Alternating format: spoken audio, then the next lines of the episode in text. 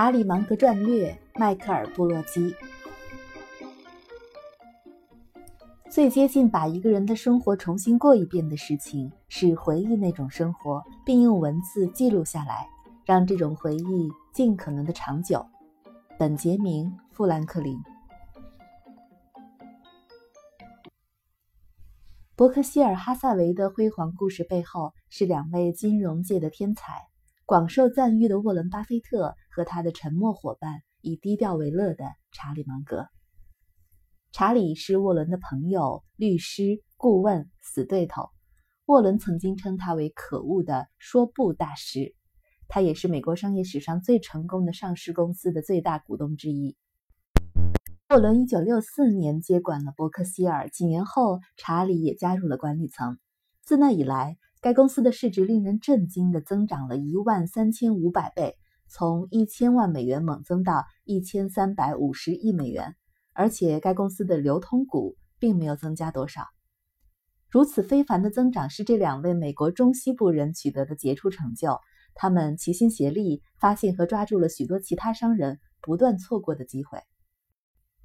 沃伦是美国最受尊敬和知名度最高的商界领袖之一，而查理则有意避开镁光灯，选择了相对默默无闻的生活。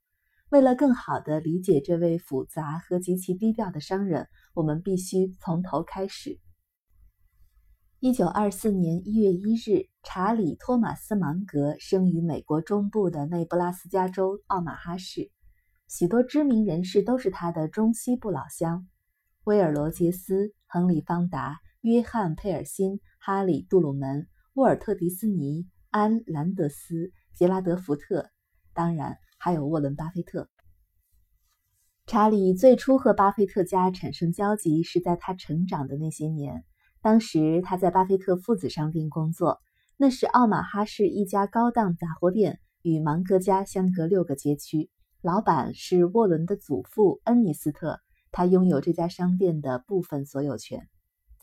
恩尼斯特是严格的纪律执行者。他安排手下的年轻人每天上班十二个小时，期间既不能进食，也不能休息。按照查理的说法，他的老板的反社会主义态度可以从其设定的规矩看出来。老板要求孩子们下班时上缴两分钱，那是新的社会安全法案规定的费用。他们得到的是两美元的日薪和一句忠告：社会主义是有问题的。巴菲特杂货店的艰苦工作让查理和沃伦受益终生。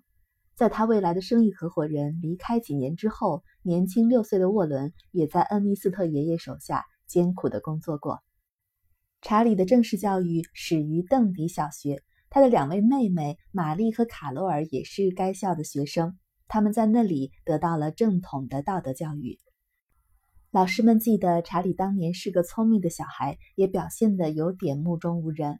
他喜欢阅读各种图书，尤其是传记，还喜欢通过获得的与日俱增的知识来质疑老师和同学们的世俗智慧。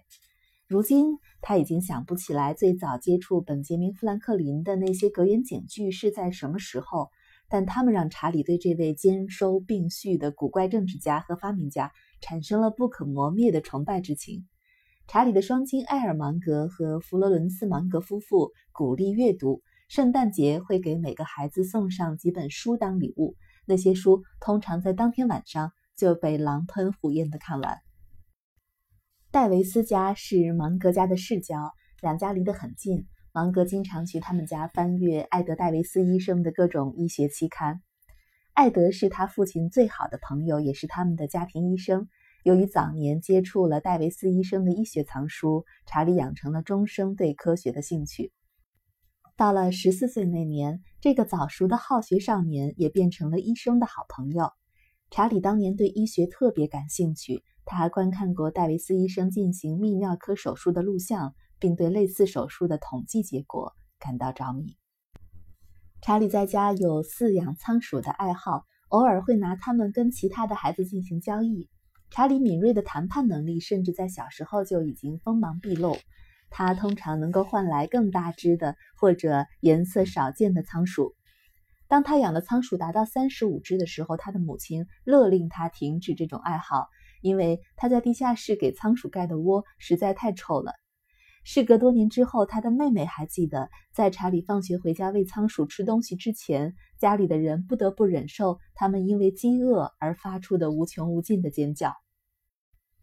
查理上的是中央高中，它是一所规模非常大的公立学校，被认为是很好的大学预科学校。老师大多数是女性，她们对工作和学生都很认真负责。中央高中提供了传统的经典教育课程，查理当然学得很出色，因为他的逻辑思维能力很强，又很好学。在妈妈教会他读字母之后，查理就上学了。所以在小学和初中时，他是班上年纪和个子最小的学生。由于身材实在太小，查理在常规的高中体育项目中毫无竞争力。所以他参加了射击队，因为表现优异，获得了杰出代表队员奖，最终还成为了队长。他那件代表队毛衣，查理回忆说，在很小的襟部上绣着很大的字母，引起许多校友的瞩目。他们很奇怪，这个弱不禁风的小家伙怎么能得到优异奖？那是查理运气好，他的父亲热爱户外运动，喜欢猎野鸭，而且很高兴他的儿子。枪法神准。二十世纪二十年代的奥马哈是一个民族熔炉，不同种族和宗教的人们相安无事，生意上也互有往来，犯罪几乎是闻所未闻的事情。该市的居民既不锁家门，也不锁车门，人们互相信任。孩子们在温暖的夏夜玩踢罐子的游戏，在星期六的午后去看最新的有声电影，比如说《金刚》，那是查理。八岁时的最爱。二十世纪三十年代是艰难世事，奥马哈受到大萧条的严重影响。查理亲眼看到贫苦大众的窘境，让他终生难忘。他看到流浪汉在街上游荡，乞讨人们的施舍，也看到有人愿意清扫车道或者走廊，以换取一个三明治。借助家人的社会关系，查理找到一份成天看马路上人来人往的无聊工作，每小时能赚四十美分。查理喜欢这份工作多过在杂货店搬运沉重的货箱。查理的爷爷是一位受尊敬的联邦法官，他的父亲也踏上法律的道路，成为了一名成功的律师。查理的近亲受到大萧条的影响并不严重，但是有些远亲深受其害。这个时代为年轻的查理提供了真正的学习经验。他爷爷伸出援手，拯救了查理的叔叔汤姆，开设在内布拉斯加州斯特朗姆斯伯格市的一家小银行。查理从中领教到了爷爷的慷慨仗义和精明的商业头脑。由于经济形势很糟糕，加上庄稼因为干旱而欠收，该银行的农民客户无力偿还贷款。汤姆累积了三万五千美元无法收回的贷款凭证，前来恳求芒格爷爷相助。这位法官拿出一半的身家来冒险，花了三万五千美元的低抵押贷款来交换银行的那些不良贷款，从而使得汤姆能够在罗斯福银行整顿期过后重新开门营业。法官最终收回了他的绝大部分投资，但那已经是很多年后的事情了。芒格法官还送他的音乐家女婿去上制药学校，并资助他买下一家位置上佳、因为大萧条而倒闭的药店。该药店后来财源广进，让查理的姑妈过上了有保障的日子。查理学到这样的道理：只要相互支持，芒格家族就能度过美国历史上最糟糕的经济崩溃。幸运的是，埃尔芒格的律师事务所在大萧条期间生意兴隆。当时，美国最高法院同意复审一桩涉及由他代理的某家小型肥皂制造公司的税务案件，这给他带来了一笔意外财富。碰巧，最高法院的审理结果也会影响到行业巨头高露洁棕榈公司。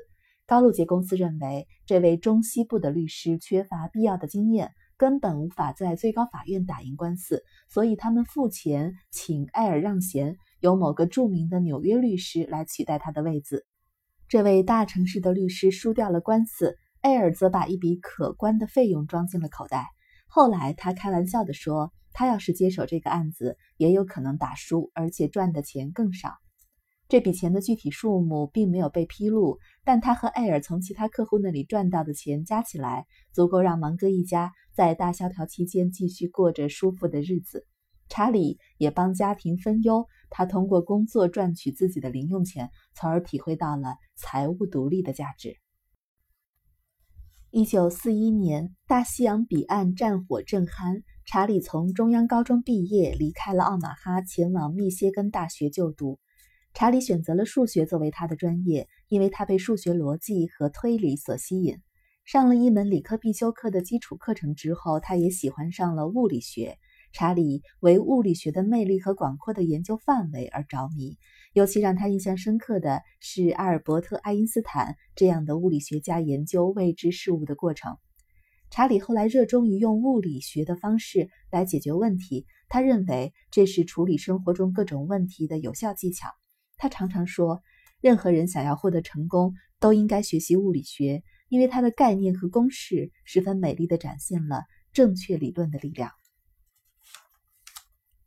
当时部队急需上大学的那个年龄段的人应征入伍。十九岁生日后不久，在密歇根大学完成大二学业的查理加入了美国陆军空军兵团的一个军官培养计划。完成该计划之后，他将成为一名少尉。他被派往新墨西哥大学的阿尔布开克校区学习自然科学和工程学，后来又被送到加利福尼亚州帕萨迪纳市入读了声誉很高的加州理工学院。他专攻热力学和气象学，这是两门对当时的飞行员来说很重要的学科。被培养成一名气象学家。在完成加州理工的学业之后，查理被分配到位于阿拉斯加州的诺姆市的永久军事基地。服役期间，他和年轻的南希·哈金斯结了婚。南希原籍帕萨迪纳，是他妹妹玛丽在斯克里普斯学院的好朋友。他们先后在阿尔布开克和圣安东尼奥安家，直到1946年，查理从美国陆军空军兵团退役。查理和南希婚后不久便生下了他们第一个孩子，那是一个男孩，他们给他起名叫泰迪。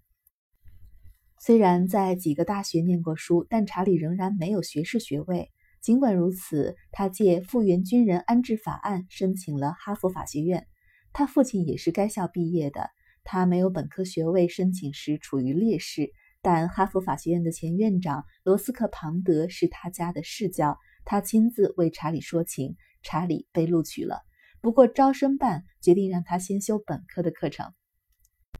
结果，查理轻而易举地在哈佛取得了成功。尽管在此期间他得罪了少数几个人，因为聪明过人，查理的行事往往出人意料，这通常被视为唐突鲁莽。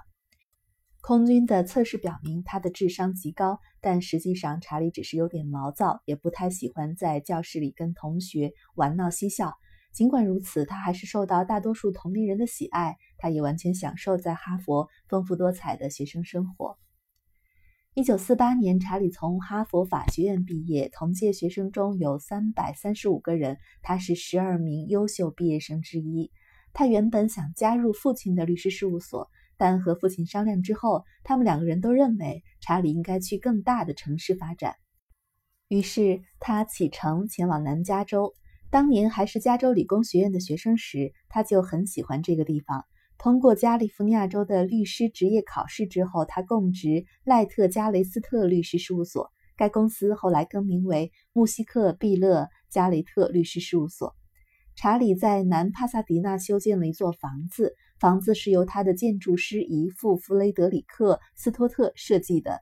他、南希和他们的三个孩子泰迪、茉莉和温迪。就住在那栋房子里。虽然外表风光无限，但查理的世界并非阳光普照。他的婚姻遇到了问题，他和他的妻子最终在1953年离婚。在那之后不久，查理得知他深爱的儿子泰迪罹患了致命的白血病，这对29岁的查理而言是难以承受的打击。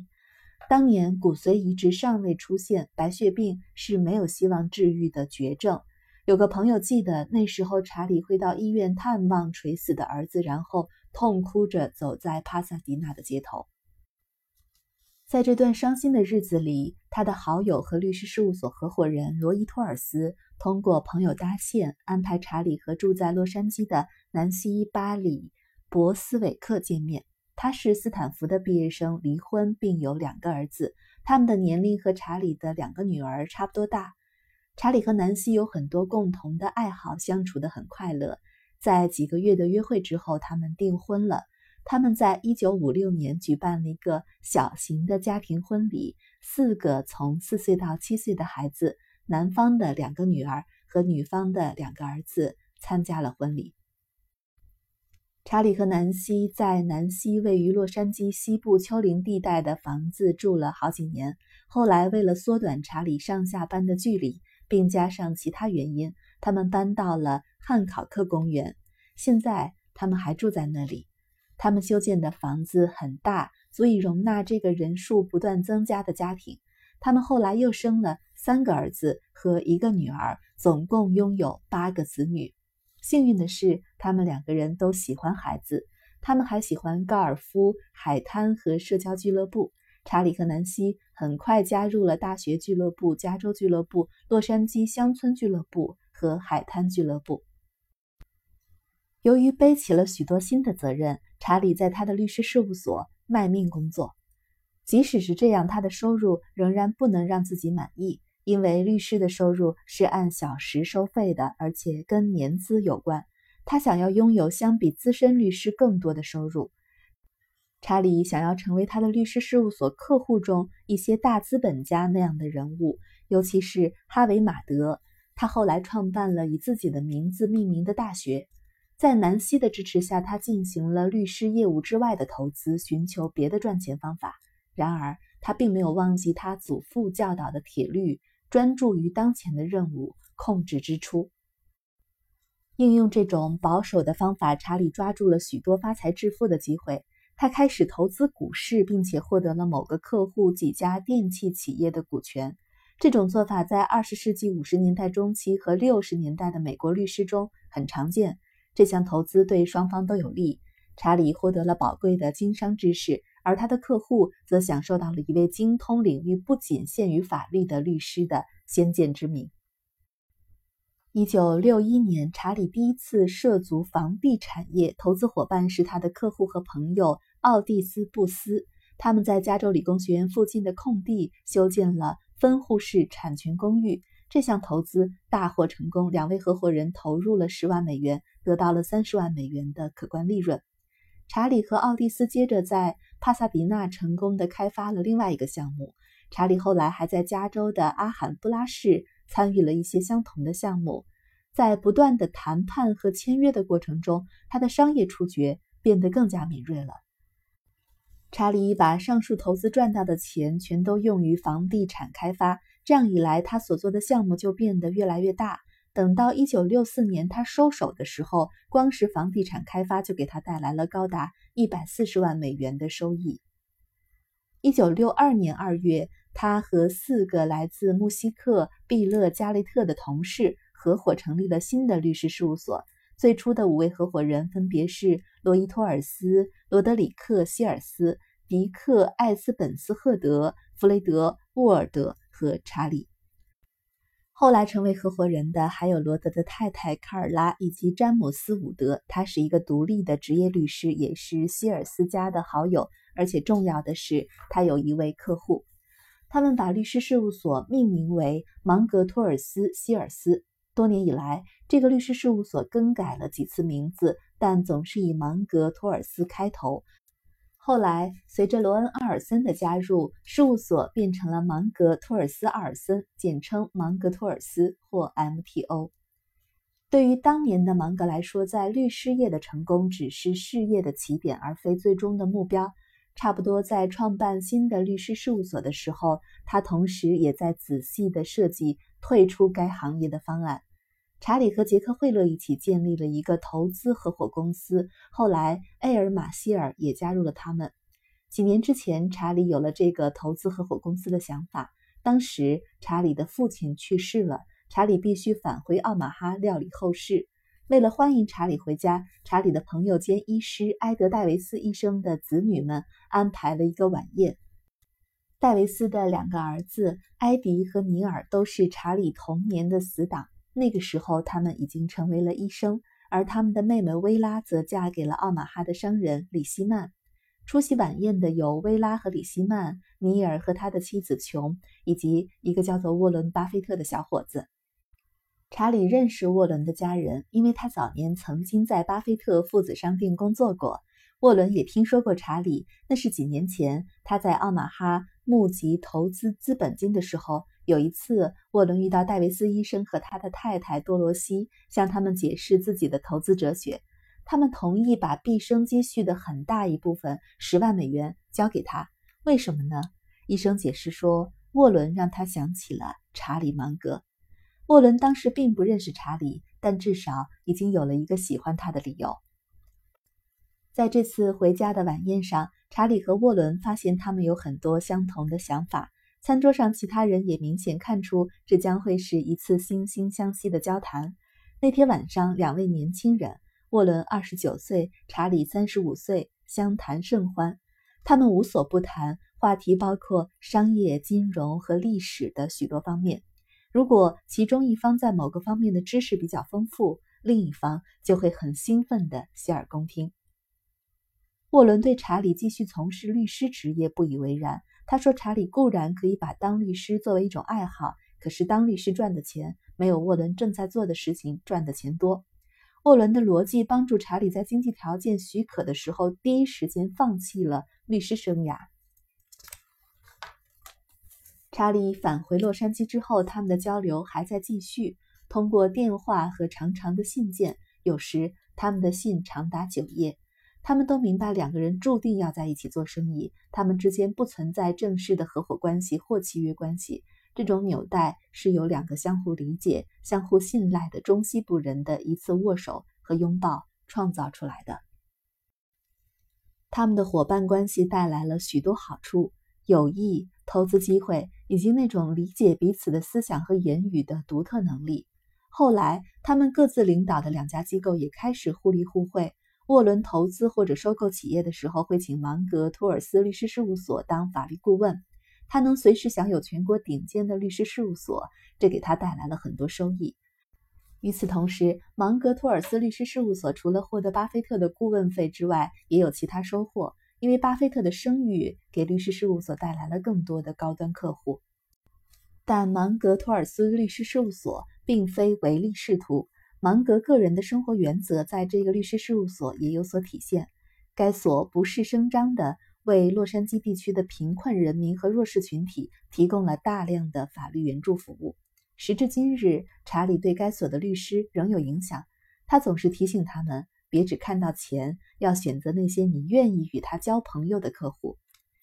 虽然芒格早在1965年就离开了这个律师事务所，只在那里干了三年。但他对事务所的影响仍然是不可磨灭的，这可以从下面的例子中看出来。他的名字依旧排在该所一百七十五名律师的前列。离开的时候，他并没有撤出他在公司的股份，相反的，他主动将他的股份划给了他的年轻合伙人弗雷德·沃尔德。他死于癌症，留下了一个妻子和几个子女。查理追求财务独立的计划很快获得了巨大的成功。他和杰克·惠勒合伙投资创立了惠勒芒格公司。他花了许多时间来打造该公司的资产基础。他也花时间参与了各种房地产开发项目。所有投资都是一帆风顺，没有遇到重大的波折。在惠勒芒格公司，查理用他自己的钱和其他人的钱来投资股票。查理更专注让他的资本运转起来，而不是吸引新的客户。因为杰克·惠勒在太平洋海岸股票交易所拥有两个席位，芒格惠勒公司只需支付很低的交易费用。同时，惠勒和芒格将行政开销一直保持在接近零的水平上。随着时间的流逝，查理和沃伦继续给对方打电话和写信，分享他们的想法和投资理念。有时候他们会同意投资同一家公司，有时候他们的意见产生了分歧。慢慢的，他们各自独立的投资产生了交集。沃伦投资了蓝筹印花公司，变成了最大的个人股东；查理变成了第二大股东。最终，伯克希尔公司将其收归旗下。查理和惠勒的合伙关系从1962年持续到1975年。惠勒芒格公司的前十一年表现非常优异，年均复合毛收益率为百分之二十八点三，净收益率为百分之二十。同期道指年均复合增长只有百分之六点七，而且没有出现收益下滑的年份。但这家合伙公司在一九七三年和七四年的大熊市中遭到了沉重的打击，这两年的亏损率分别为百分之三十一点九和三十一点五。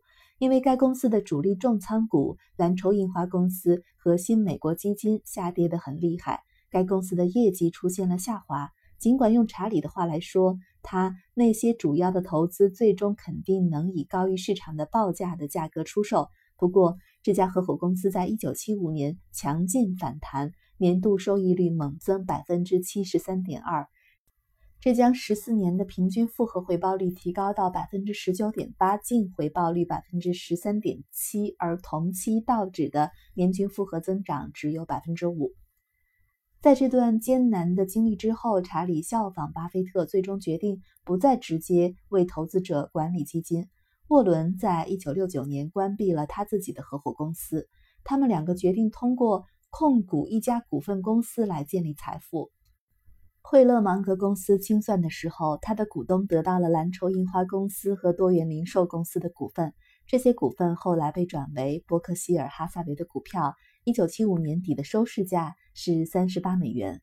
如今，二零零五年本书英文版首次出版的时候，每股价格超过八万五千美元，这也使得查理成为福布斯四百富豪榜上的一员。虽然查理对钱多钱少其实无所谓。但他为自己的名字出现在这样的榜单上而感到懊恼。尽管个人形象很健康，查理还是喜欢低调。